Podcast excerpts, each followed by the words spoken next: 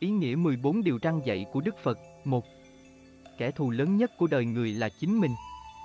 Trong Kinh Pháp Cú, Phẩm Phật Đà, Đức Phật dạy, khó thay, được làm người, khó thay, được sống còn, khó thay, nghe diệu pháp, khó thay, Phật ra đời, Ngài cũng dạy, thật khó được vậy, này các tỳ kheo, là được làm người.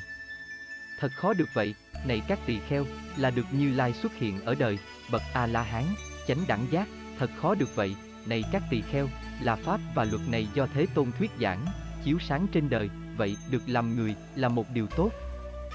Vì nhờ đó mà người ta tu hành được, không thể coi là kẻ thù. Hai. Ngu dốt lớn nhất của đời người là dối trá. Dối trá là một điều xấu mà trong ngũ giới, nó đứng hàng thứ tư, giới vọng ngữ gồm, không nói dối, không nói đâm thọc, không nói thô lỗ cộc cằn, không nói nhảm nhí, nhiều điều khác như giết người, trộm cắp, tà dâm, còn do ngu dốt hơn nhiều. Ba. Thất bại lớn nhất của đời người là tự đại. Tự đại chỉ là ngã mạn, một trong sáu phiền não căn bản gồm tham, sân, si, mạn, nghi, ác kiến, không phải là thất bại lớn nhất.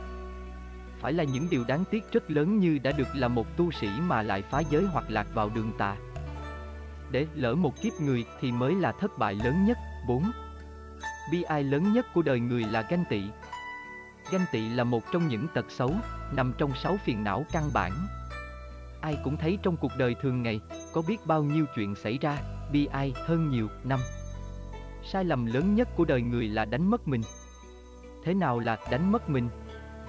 Nếu mình, đây là ngã, thì sự làm mất được khái niệm về ngã chấp là một thành công trong tu hành đạo giác ngộ giải thoát chứ, sao lại cho là sai lầm? Vô ngã là một trong tam pháp ấn. Sáu. Tội lỗi lớn nhất của đời người là bất hiếu. Bảy. Đáng thương lớn nhất của đời người là tự ti. Tám.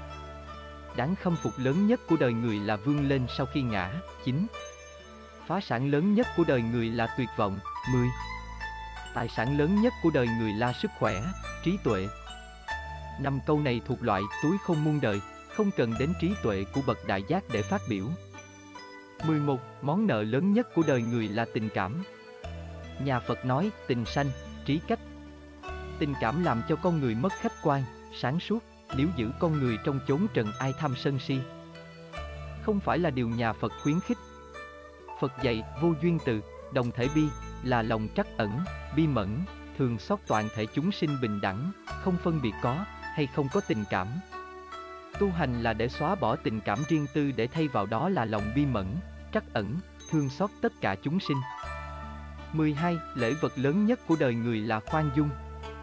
Khoan dung nằm trong đức nhẫn nhục, là một trong lục độ, không là lớn nhất. mười ba. Khiếm khuyết lớn nhất của đời người là kém hiểu biết. Biển hiểu biết mênh mông, không thể phân biệt hơn hoặc kém. Đệ tử Phật là châu lợi bàn đà già vì quá chậm lục, ít hiểu biết. Phật dạy chỉ chú tâm vào hai chữ chổi quét mà đắc A-la-hán. Lục tổ huệ năng cũng chỉ là một tiều phu mà nhờ công năng tu hành trở thành tổ thứ sáu của thiền tông. Phật dạy chư ác mạt tác, chúng thiện phụng hành, tự tịnh kỳ ý. Đặc điểm quan trọng, cốt tủy của đạo Phật là tự tịnh kỳ ý, tự thanh tịnh tâm mình, không phải là chất đầy kiến thức. mười bốn. An ủi lớn nhất của đời người là bố thí. Bố thí trong nhà Phật là một trong tứ vô lượng tâm, hành xả, vì thương xót chúng sinh, thực hành hành xả bỏ để bài trừ thói xấu bần tiện.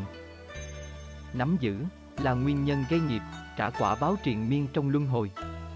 Bố thí vì từ tâm, không phải để tự an ủi mình là hành động vị kỷ, không phải quan điểm của nhà Phật. Lời Phật đều phải nằm trong kinh Phật.